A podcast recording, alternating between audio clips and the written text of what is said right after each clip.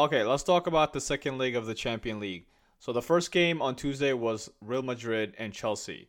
So coming to this game, Real Madrid already did the damage, so they don't really need to do anything just to chill, right? And they're pretty good at just chilling.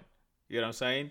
And then at the other side, you have a team who can score, and they have to score at least two goals to get the game going, right? But the problem is, this is a team who they historically broke a record for their club. How many stretch of games where they couldn't score a goal? They had four now. I didn't expect them to win the game, but I didn't expect them to not score a, not even one goal. This is how many shots they took. They took 19 shots, but only six of those shots were on target. Compared to Real Madrid, who took nine shots, six of those shots were on target. You know, that should just tell you enough. You're not going to beat Real Madrid with guys like Kai Havertz or really anybody in that team. There's nobody in Chelsea's team lineup that I would say is better than any Madrid players. Madrid was comfortable the whole game and they really showed the reason why. They're I mean, the chance of them winning is quite high. You get what I'm saying? So they won their game. And then the other game was Napoli and AC Milan. And I mean, there's not much to say in this game.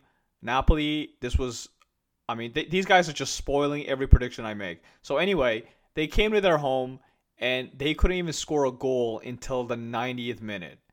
That's that's that's all I'm gonna say. I mean, that's it. This is a team who's scoring like five, four goals on everybody, but when it comes down, when it really matters, they couldn't even score two goals. One, two goals. They couldn't do it. So I, I have no sympathy for them. They're out. AC Milan, the rifle winners, are coming through. And they're to play against Inter Milan. Inter Milan, a team who played against, you know, Benfica. They beat Benfica very convincingly to the point that like the last game they were playing, they I mean they scored scored goals. It was the game was about like three to one, 85 minutes, and it feels like AC Milan was just like, all right, we won the game. It doesn't even matter, and they kind of just relaxed. And Benfica, what they did was like they basically replaced these players who are they got destroyed. They knew they were they lost. They were not the better team, and they took them out and they bought these fresh new kids. And if you know, Benfica is a club that good amount of big clubs are going to Benfica to get their next talent.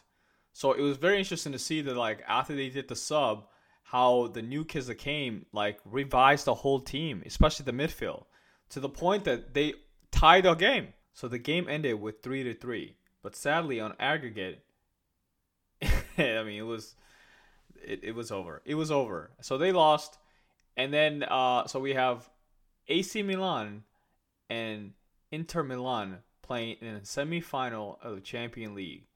I mean, for Italian fan, for AC Milan fan, for Inter Milan fan, this has to be like a dream come true. I, not in my wildest dream, I thought this was gonna come together at the semifinal of the Champion League. You get what I'm saying? I so congratulations to both teams, even though they're doing absolutely terrible in their league. And that's the other conversation to have is about Juve. Apparently, they took 15 points away from them in early January, and now they gave the points back. So now they're in third place in Serie A. That's right, Juve is in third place in Serie A. So now Inter Milan and AC Milan, they're both are not in even in the top four.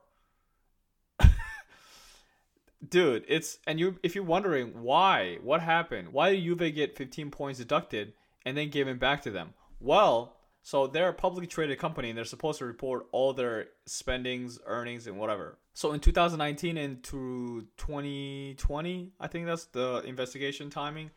And so they replaced a player like Pjanic went to Barcelona and Arthur came to uh, Juve. And the price, they messed with the price because both clubs were in shambles and they're trying to hide their. They're trying to basically say we earn money because they weren't earning money from anything because they're just run terribly. So anyway, so they're like telling their shareholders like fake numbers and you know fluffing the numbers as they would say, and they got caught. So they got 15 points deducted towards them, and then now, well, you know the high courts of Italy football government body was like, whoa, whoa, whoa. You know, what why are you guys taking 15 points away from only Juve, right? What what conclusion did you come to just basically penalize Juve and leave all the corruption around us alone because that's the whole thing about it. Everybody is corrupt. If you're gonna punish Juve, you have to punish everybody. And Juve is a you know royalty club, and they have way too much money. They can buy hundreds of lawyers. They can they can even buy judges just to basically point out that like, hey, how is this fair in any way?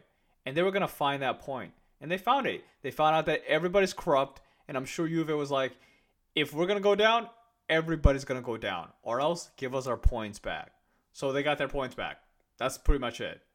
They just didn't want the big thing to come out that everybody's doing this because here's a little secret: everybody's doing this. Every league's doing this. Every sport is doing this. I mean, think about it. If there's an edge, people would use that edge. I mean, that's how progress works. You get me? So yeah, this is a great, you know, congratulations to AC Milan and Inter Milan.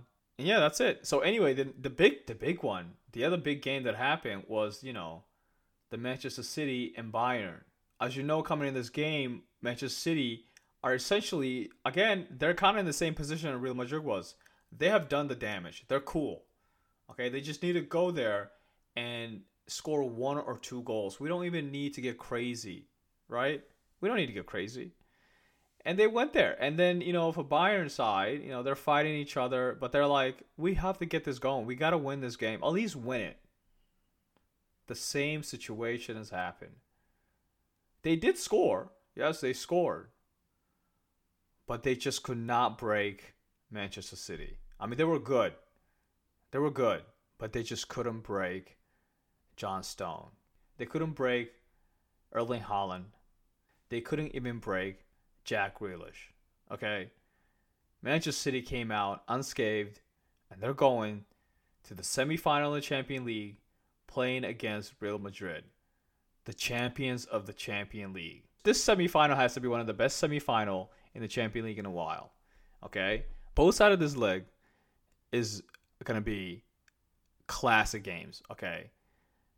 Manchester City, essentially, this is their story. This is their.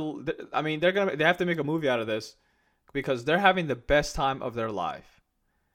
I mean, if you just saw, Bayern is one of the best teams in the world, and their defenders were pooping on their pants when they saw Haaland. I mean, the, come on, you get what I'm saying? This team is unstoppable. So the only team Manchester City can be stopped by are the champions. Is Real Madrid ready for this? This is it. Who do you think is going to come out? Now, these are my two teams I you know picked to win the whole thing, and for me, it doesn't matter. It doesn't matter who comes out. Whoever comes out really deserves to win the Champion League. That's all I'm going to say. I don't think AC Milan or Inter Milan deserve to win the Champion League. I think one of these two teams, Real Madrid or Manchester City deserves it. Manchester City simply is the best team in the world. I mean, they had a players who they've been playing together for years at this point. They should know each other perfectly. They have nobody injured. Okay, and the whole squad is ready to go. So Pep can use any. He, he, he can't use the excuse that he overthinks. This is the year. He beat Bayern convincingly. Okay, it was over.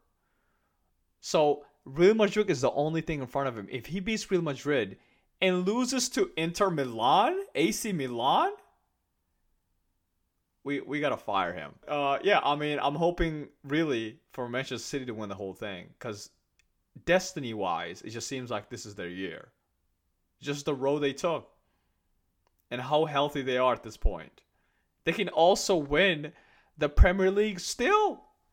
Arsenal's messing around, you know.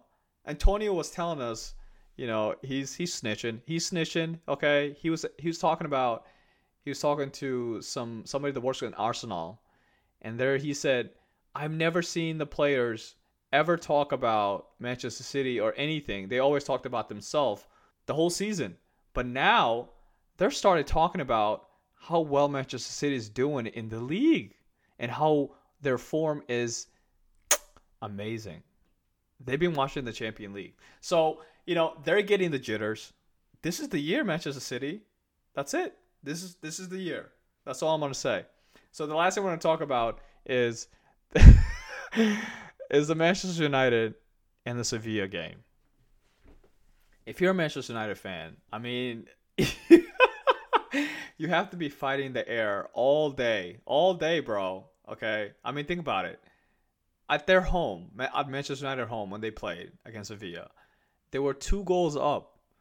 The game was like almost over. It was less than 10 minutes left in the game. And they helped them score two goals. And the same dudes that helped out, Maguire, David De Gea, they struck again. So the game, the first one, as we said, you know, again, both of these guys, it was on them. It was on them. Okay? Like I said, I'm not even trying to blame them, but I'm just saying that, you know, football brain matters. It's not just about skills. And this these are representation of like it's that I have it has nothing to do with their skills.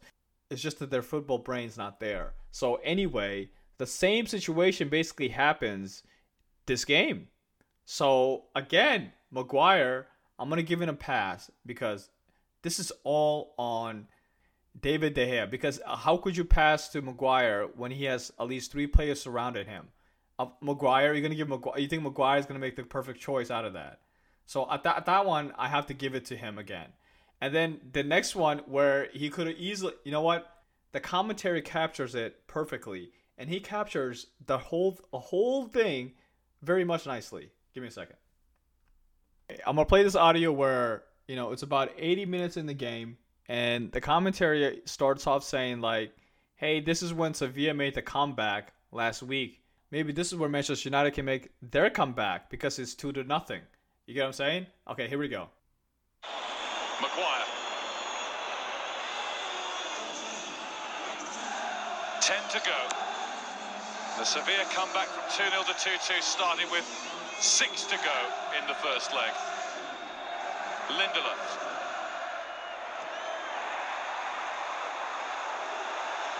De Gea, oh, that always looked likely. is it in? It is, and it's over. En-Nesyri's second. Three goals Sevilla, they're on their way. It's just a punt. And what is De Gea thinking? Come out and get it, yeah. but don't try and trap that. Not after the experiences he's had with his footwork all oh, season long. Not with Youssef En-Nesyri, ready to pounce and score his second of the night. Oh, he killed it. De Gea was, so at fault with Maguire for the first goal. Oh. The third is all his own work. and Sevilla are flying under Jose. Oh my god, did he flamed him, bro? he flamed him on live TV. He said, What on earth are you doing? Especially how terrible you've been this season with your leg. Oh my god. But yeah, and the other thing to say is Sevilla is a team who's not like in ninth place in their league or top four. They're in 13 place in La Liga right now. Okay. so this is just like one of those things, like a heritage, right? This is basically Sevilla and Europa League. That's this is their baby. And as the commentary would say at the end, Sevilla love affair with Europa continues. And Manchester United was just in the was just in the way. Anyway, that's it. That's all I got.